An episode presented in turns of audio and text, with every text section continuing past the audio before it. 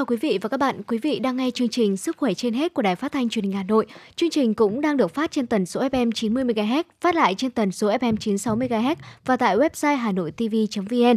Quý vị cũng có thể nghe lại các chương trình đã phát sóng trên Apple Podcast. Thưa quý vị, tình hình dịch COVID-19 vẫn đang có những diễn biến phức tạp với số lượng F0 phát hiện mới ngày càng gia tăng. Tại Hà Nội, số lượng F0 không triệu chứng hay chỉ có triệu chứng nhẹ được điều trị tại nhà cũng tăng cao trong thời gian gần đây. Điều này dẫn đến việc không ít người dân đã quan tâm và chủ động mua sắm các thiết bị theo dõi sức khỏe tại nhà, điển hình như thiết bị đo độ bão hòa oxy trong máu, gọi tắt là máy đo SpO2. Tuy nhiên, nhiều chuyên gia cũng khuyên cáo rằng người dân cần cẩn trọng khi tìm mua và tự sử dụng những sản phẩm này tại nhà. Mục tiêu điểm sức khỏe hôm nay sẽ phản ánh về nội dung này. Trong một vui sống mỗi ngày, bác sĩ Ngô Gia Khánh, trưởng khoa phẫu thuật lồng ngực mạch máu Bệnh viện Bạch Mai sẽ giải đáp về vấn đề phẫu thuật bệnh lý ung thư phổi. Trong một bí mật hạnh phúc hôm nay, mời quý vị cùng nghe bài viết có nhan đề Làm việc cùng F0. Mời quý vị và các bạn cùng nghe. Và còn sau đây thì như thường lệ, đó là bản tin sức khỏe với những thông tin y tế trong và ngoài nước. Bản tin sức khỏe Bản tin sức khỏe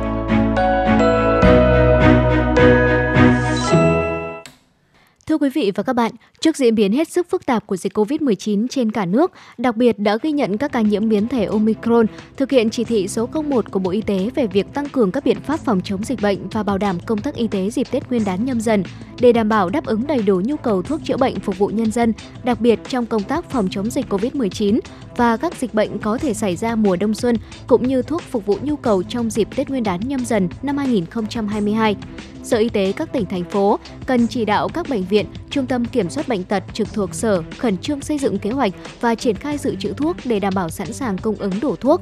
Trong đó tuyệt đối không để xảy ra tình trạng khan hiếm, thiếu thuốc phục vụ công tác khám chữa bệnh cho nhân dân, đảm bảo chất lượng và giá thành hợp lý, không để xảy ra tình trạng tăng giá đột biến, chú trọng bảo đảm sẵn sàng cung ứng đủ thuốc phục vụ công tác cấp cứu, phòng chống dịch bệnh, đặc biệt là dịch COVID-19 thuốc phục vụ nhu cầu khám chữa bệnh trong dịp Tết Nguyên đán cũng như thuốc điều trị các bệnh thường xảy ra trong mùa đông xuân như sốt xuất huyết, cúm A, tay chân miệng, sởi, rubella, tiêu chảy do virus rota, các bệnh lây truyền qua đường hô hấp, tiêu hóa. Sở Y tế các tỉnh thành chỉ đạo các bệnh viện doanh nghiệp kinh doanh thuốc trên địa bàn triển khai kế hoạch dự trữ đầy đủ và tăng cường các biện pháp quản lý, không để xảy ra tình trạng tăng giá đột biến vào dịp nghỉ lễ kéo dài và khi bùng phát dịch bệnh, không để thiếu thuốc, tăng giá thuốc đột ngột dịp Tết Nguyên đán. Đối với các bệnh viện trực thuộc Bộ Y tế, Cục Quản lý Dược yêu cầu chủ động liên hệ với các cơ sở cung ứng thuốc để đặt hàng, theo dõi tiến độ giao hàng, khẩn trương thực hiện mua sắm bổ sung khi có nguy cơ thiếu thuốc hoặc giao hàng không kịp tiến độ. Triển khai kế hoạch dự trữ thuốc, đảm bảo sẵn sàng cung ứng thuốc, tuyệt đối không để xảy ra tình trạng thiếu thuốc phục vụ công tác khám chữa bệnh cho nhân dân. Đối với các cơ sở sản xuất, nhập khẩu, bán buôn, bán lẻ thuốc, Cục Quản lý Dược yêu cầu tăng cường nguồn cung, xây dựng và thực hiện kế hoạch cung ứng thuốc để phục vụ nhu cầu khám chữa bệnh của nhân dân, khẩn trương cung ứng đủ thuốc khi nhận đơn hàng của các cơ sở khám chữa bệnh, không được để xảy ra tình trạng đầu cơ, không lợi dụng dịp Tết để tăng giá thuốc. Phường Trúc Bạch, quận Ba Đình, Hà Nội đã ra mắt mô hình trạm y tế online đầu tiên tại thủ đô. Gần 50% F0 ở Hà Nội điều trị tại nhà và trạm y tế mô hình này áp dụng mạng xã hội Facebook để truyền tải nhanh nhất thông tin y tế đến người dân. Đồng thời, fanpage này cũng được kết nối các tài khoản mạng xã hội Zalo từ Ủy ban nhân dân phường đến các tổ dân phố trong công tác phòng chống dịch. Địa chỉ chính thức của fanpage Facebook Trạm y tế online phường Trúc Bạch, đường dây nóng 039 885 6892 Ông Nguyễn Dân Huy, Chủ tịch Ủy ban nhân dân phường Trúc Bạch cho biết, các thành viên của trạm gồm cán bộ phường, trạm y tế phường trên địa bàn, các y bác sĩ tình nguyện. Trạm y tế online cung cấp các bài luyện tập thể chất, tinh thần, các hướng dẫn chăm sóc người bệnh cũng như hướng dẫn công tác phòng chống dịch COVID-19. Người dân và các trường hợp F0, F1 nếu có bất cứ thắc mắc hoặc cần sự hỗ trợ về thông tin, thuốc chữa bệnh, nhu yếu phẩm, các nhu cầu khác trong cuộc sống chỉ cần thông tin đến trạm y tế online và sẽ được hỗ trợ ngay. Theo bác sĩ Chu Thị Hợp, thành viên của trạm y tế online phường Trúc Bạch, mô hình này sẽ chia sẻ áp lực với trạm y tế phường trong tình hình dịch bệnh ngày càng diễn biến phức tạp, đảm bảo F0 F1 được chăm sóc chu đáo, kịp thời 24 trên 7, rút ngắn khoảng cách về không gian, thời gian giữa người dân, bệnh nhân mắc Covid-19 với cán bộ y tế, cán bộ ủy ban nhân dân phường. Một khảo sát được thực hiện tại Bệnh viện Hồi sức COVID-19 thành phố Thủ Đức cũng cho thấy hơn 53% bệnh nhân tại đây bị rối loạn lo âu và có tới 20% bệnh nhân mắc trầm cảm. Nhiều người khi mắc bệnh phải đi cách ly, đến các bệnh viện giã chiến, chứng kiến nhiều bệnh nhân khác vật lộn với sự sống lại không có người thân bên cạnh nên tâm lý bất an. Thêm vào đó, nhiều người có bệnh nền sau khi khỏi bệnh lại phải tiếp tục đi chữa bệnh, khiến họ lúc nào cũng rơi vào trạng thái căng thẳng. Tuy nhiên, tại hầu hết bệnh viện đều chưa có hoặc không đủ đội ngũ nhà tâm lý hỗ trợ cho các bệnh nhân này. Cũng theo các nhà bác sĩ, số lượng các nhà tâm lý tại thành phố Hồ Chí Minh còn khá mỏng và thêm tại đó, nhiều yêu cầu đặt ra à, nhà tâm lý phải là người lành nghề nên đã thiếu nay còn thiếu hơn. Theo các đề xuất của các bác sĩ, bệnh nhân khi điều trị hậu Covid nếu có thể nên đi tư vấn với các nhà tâm lý ít nhất một tuần một lần. Có như vậy họ mới kịp thời điều trị các san chấn tâm lý, vượt qua các khủng hoảng ám ảnh về dịch bệnh. Khi tinh thần khỏe mạnh thì người bệnh mới sớm trở lại cuộc sống bình thường như trước. Việc nhiễm virus SARS-CoV-2 trong thai kỳ dường như không ảnh hưởng đến chức năng não của trẻ sơ sinh, nhưng bản thân đại dịch có thể có tác động. Đây là kết quả của một nghiên cứu được công bố trên tạp chí JAMA Pediatrics. Các nhà nghiên cứu ở thành phố New York, Mỹ đã theo dõi 255 trẻ sơ sinh đủ tháng trong thời kỳ đại dịch. Trong đó có 114 trẻ có mẹ nhiễm COVID-19 trong thời gian mang thai.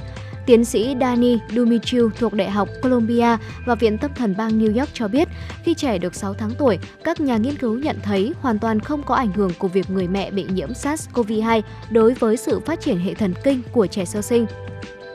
Tuy nhiên, nhìn chung so với 62 trẻ sinh ra trước đại dịch, những trẻ sinh ra trong thời kỳ khủng hoảng COVID-19 có các chỉ số thấp hơn một chút đối với việc vận động các cơ lớn, hoạt động đòi hỏi cử động cơ nhỏ và tương tác cá nhân. Theo ông Dimitriu, phát hiện này không nhất thiết có nghĩa là những đứa trẻ này sẽ phải chịu hậu quả lâu dài. Việc đánh giá sau 6 tháng tuổi có thể đưa ra những dự báo kém về kết quả phát triển dài hạn. Cần có nghiên cứu bổ sung xác nhận rằng việc sinh ra trong đại dịch ảnh hưởng tiêu cực đến sự phát triển thần kinh, bởi đây là thời điểm quá sớm nên có rất nhiều cơ hội để can thiệp và đưa những trẻ này đi đúng quỹ đạo phát triển thông thường. Theo nghiên cứu mới trong phòng thí nghiệm, virus SARS-CoV-2 có thể gây hại trực tiếp cho thận bằng cách bắt đầu một chuỗi các sự kiện phân tử dẫn đến sẹo. Theo một báo cáo được công bố trên tạp chí Cell Stem Cell, mô sẹo hình thành có thể ảnh hưởng lâu dài đến chức năng thận của những người sống sót. Các nhà nghiên cứu đã cho các mô thận nhỏ tiếp xúc với virus SARS-CoV-2 trong ống nghiệm. Họ phát hiện ra rằng virus có thể gây nhiễm sang nhiều loại tế bào thận và kích hoạt công tắc phân tử bắt đầu quá trình tạo sẹo. Theo các nhà khoa học, tỷ lệ suy giảm chức năng thận cao được ghi nhận trong một nghiên cứu riêng biệt với hơn 90.000 người sống sót sau khi mắc COVID-19, có thể là vì thận bị sẹo do virus gây ra. Phẫu thuật giảm cân có thể làm giảm nguy cơ mắc bệnh COVID-19 nghiêm trọng ngay cả khi người mắc bệnh vẫn béo phì sau khi giảm cân. Theo một báo cáo được đăng trên tạp chí JAMA Surgery, các nhà nghiên cứu đã theo dõi 20.212 người trưởng thành béo phì, trong đó có 5.053 người đã trải qua cuộc phẫu thuật giảm cân trước đại dịch và đã giảm được một số lượng cân nặng đáng kể. Trung bình những người trong nhóm phẫu thuật trong khi vẫn béo phì về mặt kỹ thuật nặng hơn khoảng 20 kg so với những người tham gia nghiên cứu không trải qua phẫu thuật. Mặc dù hai nhóm có tỷ lệ nhiễm SARS-CoV-2 tương đương nhau và khoảng 9%, những bệnh nhân mắc bệnh đã được phẫu thuật giảm cân trước đó có nguy cơ nhập viện thấp hơn 49%, nguy cơ cần thở oxy thấp hơn 63% và giảm 60% nguy cơ bị bệnh nặng hoặc tử vong so với nhóm không phẫu thuật. Các tác giả cho biết những bệnh nhân trải qua phẫu thuật giảm cân có thể khỏe mạnh hơn khi họ bị nhiễm COVID-19. Theo các nhà nghiên cứu làm ra xét nghiệm này, sau 5 ngày dương tính thì chỉ còn 1 phần 3 số bệnh nhân có tải lượng virus đáng lo ngại. Các nhà nghiên cứu ở Anh cho hay họ đã phát triển được một loại xét nghiệm PCR nhạy hơn, nên phát hiện được một người dương tính với SARS-CoV-2 có còn khả năng truyền bệnh hay không. Xét nghiệm PCR được sử dụng hiện thời phát hiện được virus SARS-CoV-2 nhưng cũng phát hiện cả những mảnh xác virus còn lại sau khi bệnh nhân đã qua thời kỳ truyền bệnh. Loại xét nghiệm mới thì phát hiện được virus còn hoạt động hay không Hiện nước Anh đã giảm thời gian tự cách ly của F0 xuống còn 5 ngày, kể từ ngày có kết quả xét nghiệm dương tính. Các doanh nghiệp đã kiến nghị rất nhiều về chuyện thiếu nhân lực vì nhân viên nhiễm SARS-CoV-2 phải cách ly quá lâu.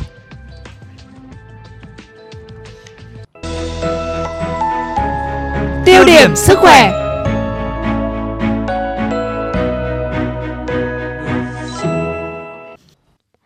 Thưa quý vị và các bạn, tình hình dịch COVID-19 vẫn đang có những diễn biến phức tạp với số lượng F0 phát hiện mới ngày càng gia tăng. Tại Hà Nội, số lượng F0 không triệu chứng hay chỉ có triệu chứng nhẹ được điều trị tại nhà cũng tăng cao trong thời gian gần đây. Điều này dẫn đến việc không ít người dân đã quan tâm và chủ động mua sắm các thiết bị theo dõi sức khỏe tại nhà, điển hình như thiết bị đo độ bão hòa oxy trong máu, gọi tắt là máy đo SPO2. Tuy nhiên, nhiều chuyên gia cũng khuyến cáo rằng người dân cần thận trọng khi tìm mua và tự sử dụng những sản phẩm này tại nhà.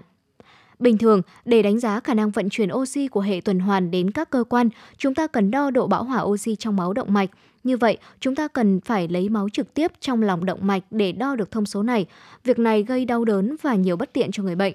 Để đánh giá thông số này một cách gián tiếp và không xâm lấn, chúng ta có thể đo SPO2, tức là đo độ bão hòa oxy trong máu ngoại vi tại vị trí động mạch các ngón tay hoặc ngón chân. Cách đo dựa trên nguyên lý các hemoglobin có gắn oxy và không gắn oxy sẽ hấp thụ ánh sáng hồng ngoại và cận hồng ngoại khác nhau. Chỉ cần gõ vài từ khóa tìm kiếm trên các trang bán hàng trực tuyến, kết quả sẽ có hàng loạt mặt hàng với đủ mức giá, từ vài chục nghìn đến tiền triệu. Khảo sát trực tiếp tại một số cửa hàng thiết bị y tế, người bán cũng giới thiệu nhiều loại máy đo của các thương hiệu khác nhau. Tuy nhiên, phần lớn trong số đó là sản phẩm không có bảo hành và dĩ nhiên không đảm bảo về độ chính xác của thông tin máy đo hiển thị. Chị Nguyễn Thị Hoa ở quận Cầu Giấy, Hà Nội nói. Có như bạn bè mình cũng mua rất là nhiều, kể cả hàng xóm nhà mình thế. Có những mặt hàng thì uh, giá thành nó cũng thấp hơn hoặc là cao hơn ấy, nhưng mà nhiều máy nên nó không chất lượng. Ví dụ như hàng xóm nhà mình mua về chẳng hạn, thì đo được một hai ngày đầu ấy thì ok. Những ngày sau thì nó lại sai chỉ số, thế làm cho người bệnh rất lo lắng thậm chí còn hốt hoảng lên là phải đi viện đấy vì máy đo sai nhưng vì sau là thử máy khác thì lại thấy bình thường ghi nhận từ cục cạnh tranh và bảo vệ người tiêu dùng bộ công thương Thời gian qua, một số thông tin từ người tiêu dùng phản ánh đến Bộ Công Thương liên quan về giá và chất lượng của các loại máy đo nồng độ oxy trong máu SPO2. Đây là thiết bị được sử dụng để theo dõi độ bão hòa oxy, đo mức oxy trong máu của một người mà không cần sử dụng bất kỳ phương tiện xâm lấn nào. Trước khi dịch bệnh COVID-19 xuất hiện, các loại máy đo nồng độ oxy trong máu SPO2 chỉ bày bán tại các cửa hàng thiết bị y tế chuyên dụng dành cho những người mắc bệnh lý tim mạch, phổi hay hô hấp. Đối với những người mắc COVID-19 khi trở nặng thường có biểu hiện suy hô hấp, máy đo SPO2 là một công cụ phát hiện tình trạng thiếu oxy trong máu để sớm có hướng xử lý cho bệnh nhân nắm bắt được nhu cầu của nhiều người tiêu dùng trong việc mua, sử dụng các thiết bị SPO2 nên hiện nay trên thị trường có rất nhiều tổ chức cá nhân đang cung cấp các thiết bị SPO2 để đảm bảo tốt hơn quyền và lợi ích hợp pháp của người tiêu dùng, Cục Cạnh tranh và Bảo vệ người tiêu dùng lưu ý, máy đo SPO2 chỉ là một trong những phương tiện giúp nhận biết sớm các trường hợp F0 có dấu hiệu chuyển nặng. Theo bác sĩ Nguyễn Thị Huệ, trưởng khoa điều trị cao cấp Bệnh viện Y học cổ truyền Bộ Công an, một thành viên trong nhóm bác sĩ hỗ trợ theo dõi, điều trị hàng nghìn F0 tại nhà. Thiết bị SPO2 có thể hỗ trợ bệnh nhân theo dõi và kiểm tra các chỉ số sức khỏe, kịp thời phát hiện tình trạng thiếu oxy trong máu, ngay cả khi cơ thể đang bình thường. Tuy nhiên, người bệnh không nên phụ thuộc vào chỉ số này để đánh giá tình hình sức khỏe. Cũng nên khuyến cáo với cả tất cả người dân khi mà mi mua máy à, rồi về dùng ấy, thì à, sẽ không được dùng cái chỉ số SPO2 độ bão hòa oxy để chẩn đoán xác định COVID hoặc là à, tiên lượng là mình đã khỏi COVID. Cũng có một số các yếu tố có thể làm sai số cái chỉ số độ bão hòa oxy trong máu. Đó là đối với những bệnh nhân mà à, tay có tay chân lạnh hoặc là huyết áp thấp à, thứ hai là có thể là cái đo độ bão hòa oxy này ở cái nơi mà ánh nắng trực tiếp chiếu vào.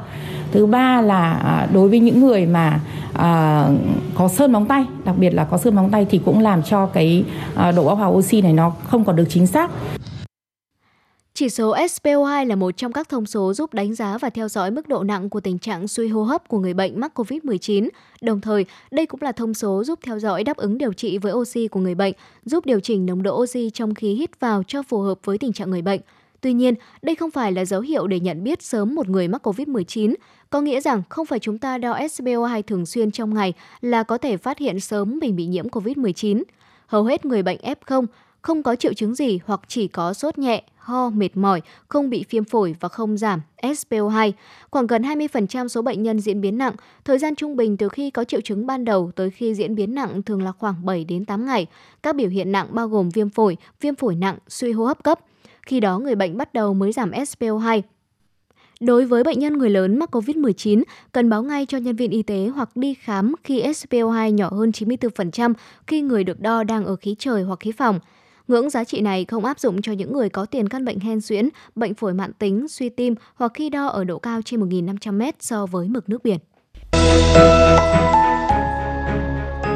Vui sống mỗi ngày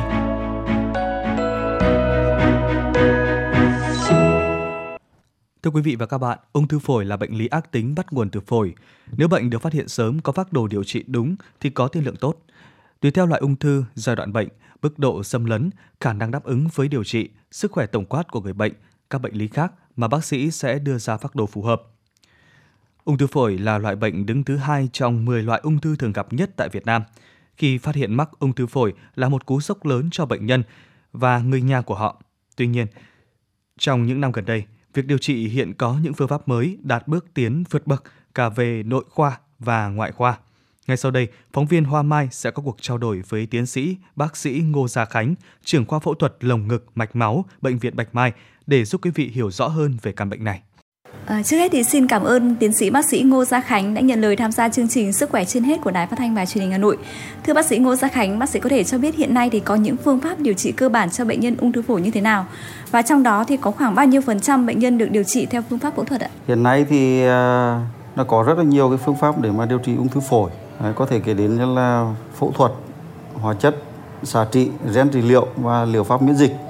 Trong đó thì phương pháp à, phẫu thuật là cái vũ khí chính để mà chống lại cái ung thư phổi. Tuy nhiên thì cũng có một cái thực tế đáng buồn là cái tỷ lệ mà bệnh nhân phẫu thuật được trong tổng số mà bệnh nhân được chẩn đoán bệnh thì còn rất là thấp chỉ chiếm khoảng độ 20 đến 30 phần trăm thôi.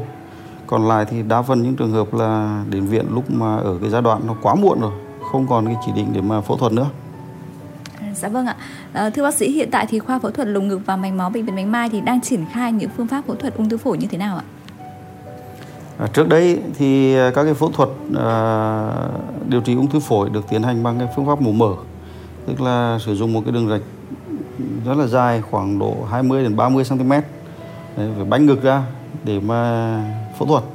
À, tuy nhiên thì hiện nay thì à, các cái phương pháp đã được cải tiến rất là nhiều và tiến hành bằng cái phương pháp mà nội soi thì giúp bệnh nhân đỡ đau hơn và hồi phục nhanh hơn mà trong thời gian gần đây thì ở khoa phẫu thuật lồng ngực mạch máu bệnh viện Bạch Mai chúng tôi đang tiến hành cái phương pháp là phẫu thuật uh, nội soi cắt thủy phổi một đường rạch tức là bệnh nhân chỉ cần một cái đường rạch nhỏ 3 hoặc là 5 cm mà có thể mà giải quyết được uh, bệnh và giúp bệnh nhân hồi phục nhanh hơn so với cái phương pháp mổ mở trước đây. Dạ vâng ạ. Có một câu hỏi rất nhiều các bệnh nhân cũng như là người nhà của họ quan tâm và cũng gửi thư đến cái hòm thư sức khỏe trên hết a gmail.com của chúng tôi. Đó là tỷ lệ hồi phục sau phẫu thuật ung thư phổi như thế nào và bệnh nhân có thể sống được bao lâu ạ? Tỷ lệ hồi phục uh, sau phẫu thuật ung thư phổi thì nó cũng phụ thuộc vào cái từng cái giai đoạn. À, nếu mà bệnh nhân được chẩn đoán sớm và phẫu thuật sau đấy có những cái phương pháp điều trị phối hợp mà hiệu quả thì tỷ lệ ờ, điều trị thành công với tỷ lệ rất là cao chẳng hạn ở cái giai đoạn 1 tức là cái giai đoạn mà khối u mới khỉ khu trú ở phổi thôi thì tỷ lệ bệnh nhân sống trên 5 năm là chiếm đến 80 đến 85 phần trăm chẳng hạn như có một cái trường hợp mà à, đến với chúng tôi được phẫu thuật cách đây về đến 5 6 năm rồi. Bệnh nhân một bệnh nhân nữ trẻ tuổi khoảng 28 tuổi thôi, quê ở Nam Định. Là hiện nay thì thì sau 5 năm phẫu thuật rồi bệnh nhân vẫn là khỏe mạnh và thậm chí là sau đấy bệnh nhân còn sinh thêm một em bé nữa đấy thì là một cái minh chứng mà cho thấy là phẫu thuật và có cái phương pháp điều trị bổ trợ tốt thì cho cái tỷ lệ mà hồi phục rất là cao và ngoài ra thì còn rất là nhiều cái trường hợp nữa mà không có cái tiến lượng tốt như vậy Dạ vâng ạ. Vậy bác sĩ có thể cho biết cụ thể những cái đối tượng bệnh nhân như thế nào thì sẽ được chỉ định phẫu thuật và trước sau khi phẫu thuật thì uh, bệnh nhân cần phải lưu ý điều gì ạ? À, nói chung thì um, chỉ định phẫu thuật à, trong bệnh nhân ung thư phổi thì thường dành cho ở những cái giai đoạn sớm. Thế thì ung thư phổi thì chia làm bốn giai đoạn. Giai đoạn một tức là giai đoạn u mới bệnh mới khu trú tại phổi thôi. Giai đoạn 2 tức là giai đoạn bệnh mà di căn các cái hạch ở gần. Giai đoạn 3 là giai đoạn mà u di căn ra các cái hạch ở xa và giai đoạn 4 là u di căn ra cơ quan khác. Thế thì chỉ định phẫu thuật thường là ở giai đoạn 1 hoặc giai đoạn 2 tức là giai đoạn mà mới u khu trú tại phổi hoặc là u khu trú ở các cái nhóm hạch ở gần. Thế thì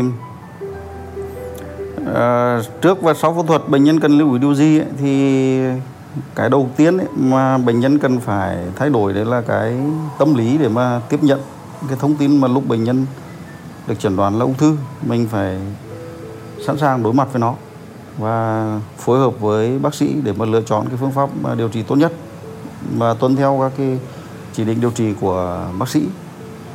Đấy, kèm với đó là có cái thái độ à, có cái sinh hoạt hợp lý có cái chế độ ăn uống tập luyện thể dục thể thao và tập phục hồi chức năng sau mổ để mà hồi phục sau một cái ca mổ đại phẫu như thế. Ừ, dạ vâng ạ.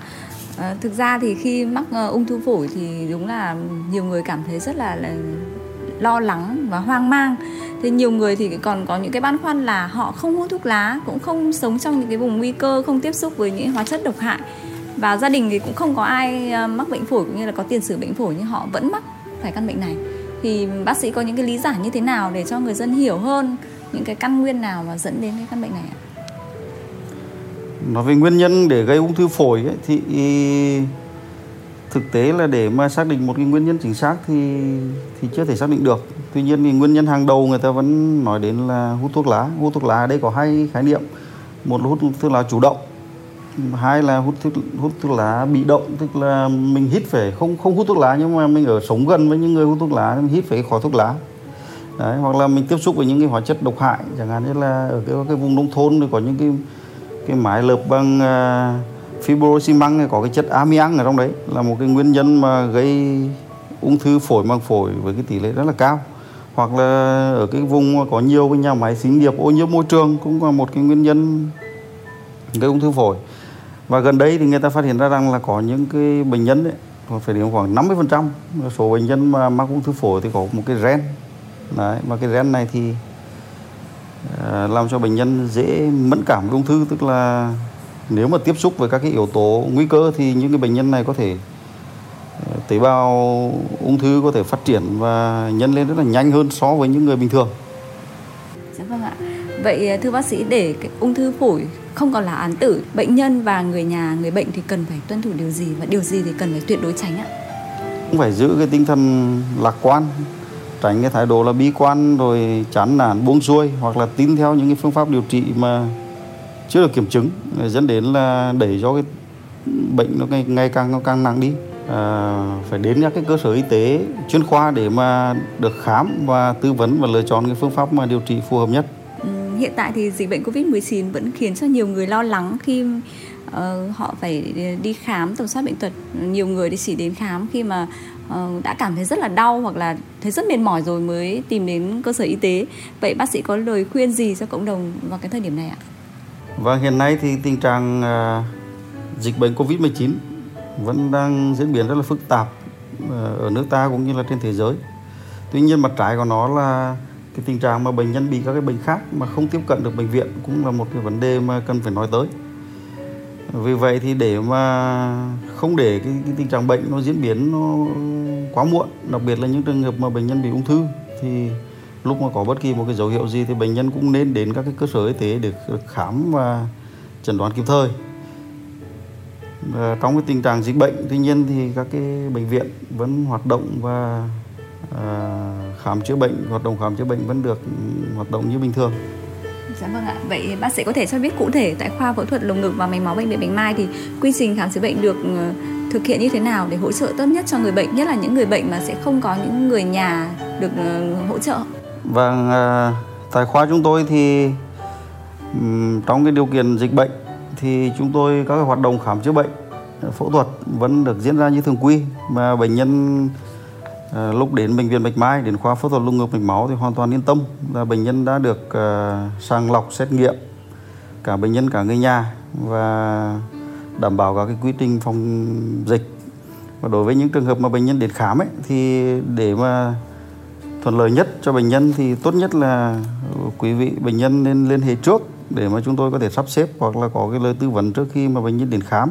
Qua cái số điện thoại hotline của khoa là 02462 926 956 hoặc là kết nối qua kênh Zalo qua số điện thoại là 0869 587 725 hoặc là liên hệ qua fanpage ờ, uh, PT lồng ngực và mạch máu bệnh viện Bạch Mai hoặc là địa chỉ email lồng ngực mạch máu bm a gmail.com Dạ vâng ạ, quý vị thính giả có thể gọi đến số hotline 0246 292 6956 hoặc 0869 587725 để được tư vấn và hỗ trợ miễn phí. Đó là những cái thông tin mà quý vị thính giả có thể lưu ý để có thể uh, chăm sóc sức khỏe cho bản thân cũng như là gia đình. Cảm ơn bác sĩ Ngô Gia Khánh ạ. Bí mật hạnh phúc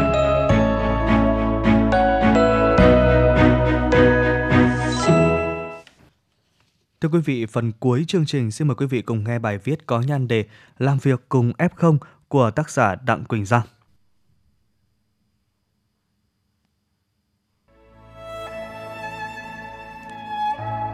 Tôi là một trong số ít người chưa trở thành F0 tại công ty, dù công việc phải tiếp xúc nhiều người dương tính. Hôm nọ tôi đứng trò chuyện với chị đồng nghiệp khoảng 15 phút trong tầm hơn 1 mét. Buổi tối chị nhắn tin cho biết tự xét nghiệm nhanh ở nhà và dương tính. Hai hôm sau, tôi và một người bạn nữa họp với sếp. Học xong bạn ấy kêu mệt nên tới phòng y tế test nhanh, cũng bị dương tính với Covid-19. Ở công ty tôi, 2 phần 3 trong khoảng 100 nhân viên khu vực văn phòng đã là F0. Với tình hình đang diễn ra, chúng tôi e những người còn lại cũng sẽ dần dần và lần lượt nhiễm virus. Có thể do tôi may mắn nên chưa trở thành F0, nhưng có một lưu ý là tôi rất kỹ với hai chiếc khẩu trang đeo trong suốt thời gian ở công ty. Khi nói chuyện với ai, tôi luôn giữ khoảng cách, tránh nói trực diện. Mỗi ngày tôi xúc miệng với nước muối ít nhất 3 lần. Tôi cũng thường xuyên khử khuẩn tay, nơi làm việc và dụng cụ làm việc. Khi về nhà, tôi đi thẳng ra phía sau tự giặt quần áo và sau đó vào tắm rồi mới gặp các thành viên trong gia đình. Sau những tháng thực hiện ba tại chỗ, nhà máy chúng tôi chuyển sang ba xanh. Người lao động đi làm và về nhà trong ngày như bình thường hơn một tháng này. Theo quy định của y tế địa phương, khi bắt đầu thực hiện ba xanh, các doanh nghiệp phải xét nghiệm ít nhất mỗi tuần một lần cho nhân viên. Những tuần đầu sản xuất trở lại, công ty tôi xét nghiệm hai lần mỗi tuần. Không có ai dương tính, cả công ty rất mừng, an tâm và tự tin với biện pháp đang thực thi. Nhưng F0 bắt đầu xuất hiện cùng sự hoang mang cao độ. Lác đác vài người, rồi lên ra bảy người, 10 người và đến nay đã thành hàng trăm trường hợp. Hầu như ngày nào xét nghiệm cũng có ca dương tính. Chúng tôi bắt đầu nghi ngại về tính an toàn của mô hình ba xanh. Đã có lúc nghĩ đến quay lại ba tại chỗ như nhiều doanh nghiệp mà tôi biết. Ban lãnh đạo công ty nhanh chóng nhận ra rằng các biện pháp phòng dịch áp dụng trong phạm vi nhà máy có thể hiệu quả thấp, vì bên ngoài người lao động vẫn tiếp xúc đi lại sinh hoạt với hàng trăm mối nguy và xác suất lây nhiễm cao từ cộng đồng. Nhưng đây là xu thế chung, công ty không thể bắt nhân viên ở mãi trong khuôn viên công ty tách biệt với bên ngoài như lúc ba tại chỗ được. Chúng tôi buộc phải nhìn nhận, thích nghi để vận hành sản xuất theo xu hướng đó. Sau một thời gian nỗ lực sắp xếp, toàn bộ nhân viên của chúng tôi đã được tiêm hai mũi vaccine. Sau vài tuần áp dụng ba xanh, cơ quan chức năng ra thông báo không yêu cầu doanh nghiệp phải xét nghiệm định kỳ hàng tuần nữa, trừ những công việc đặc thù tiếp xúc nhiều người, rủi ro lây nhiễm cao. Doanh nghiệp chỉ phải xét nghiệm cho các trường hợp có triệu chứng với COVID-19. Đây thực sự là bước đi hợp lý nhằm giảm thiểu chi phí, thời gian, công sức cho doanh nghiệp và thay đổi cách nhìn với dịch. Chúng tôi đã thấm thía sự tác động của chính sách lên sản xuất trong gần một năm trời, từ giai đoạn giáo diết tìm kiếm, cô lập F0 với tư duy không Covid đến giai đoạn sống chung. Số F0 của công ty tôi xuất hiện ngày càng nhiều. Ban đầu là khu vực xưởng rồi đến văn phòng. Virus ở khu văn phòng lan nhanh do không gian kín, sử dụng điều hòa. Chúng tôi từng tính nhiều biện pháp để giảm thiểu nguy cơ lây lan như tắt máy lạnh, gắn quạt. Nhưng khi trời nắng nóng, quạt không đủ mát và môi trường làm việc ngột ngạt, nhân viên khó trụ được cả ngày. Chúng tôi cũng dự tính sắp xếp cho toàn bộ khối văn phòng làm việc tại nhà, nhưng biện pháp này không thể kéo dài mãi vì hiệu quả thấp. Nhân viên vẫn cứ lần lượt trở thành F0. Chúng tôi báo cáo với cơ quan chức năng địa phương theo quy định, lập danh sách những người bị dương tính. Hàng ngày gọi điện hỏi thăm, xác nhận tình trạng sức khỏe của họ. Gần như tất cả đều bị triệu chứng nhẹ như sốt nhẹ, ho, mệt mỏi trong dăm 3 ngày thì hết. Khi họ không còn triệu chứng, chúng tôi xét nghiệm lại nếu âm tính thì nghỉ ngơi thêm vài ngày và trở lại làm việc. Không ai quá lo lắng về các ca F0 nữa. Sếp tôi, CEO người Anh nói, anh là một trong những nước tiêm vaccine và mở cửa sớm nhất thế giới cũng gặp tình trạng tương tự ở giai đoạn đầu sống chung với virus, nghĩa là F0 nhiều. nhưng có vaccine nên họ vẫn sinh hoạt làm việc gần như bình thường. Thiệt hại bởi Covid-19 đã không thể đong đếm. Nhưng từ thực tế công ty mình, tôi cho rằng các doanh nghiệp hôm nay vẫn có thể khắc chế và duy trì sản xuất, việc làm cho người lao động, năng suất cho nền kinh tế mà không cần quá phải sợ hãi. Một là chính quyền phối hợp cùng doanh nghiệp tiếp tục thần tốc tiêm vaccine cho lao động, người dân, nhất là ở các tỉnh hiện chưa phủ hết vaccine. Không nghi ngờ gì, vaccine thực sự là chìa khóa để giảm tử vong và duy trì sản xuất, đẩy lùi Covid-19. Địa phương nào càng sớm phủ được vaccine càng đảm bảo an toàn cho dân và giúp khôi phục kinh tế. Chấm dứt tâm lý bong ke. Hai là dù ở bất cứ đâu ngoài gia đình, chúng ta luôn phải triệt để thực hiện 5K, dù trong môi trường có nhiều F0, 5K vẫn giúp hạn chế, giảm thiểu tối đa việc lây nhiễm từ người sang người. Các doanh nghiệp hãy mạnh dạn khôi phục hoạt động khi đã tiêm đủ vaccine. Cũng như vậy, sinh hoạt của người dân, các trường học hoàn toàn có thể mở lại khi đã được phủ vaccine cùng chiến thuật khoa học. Thế giới đang lo ngại về biến thể virus mới, dịch bệnh dù đáng sợ nhưng sự sống vẫn phải tiếp tục, hoạt động sản xuất kinh doanh không thể đình trệ mãi.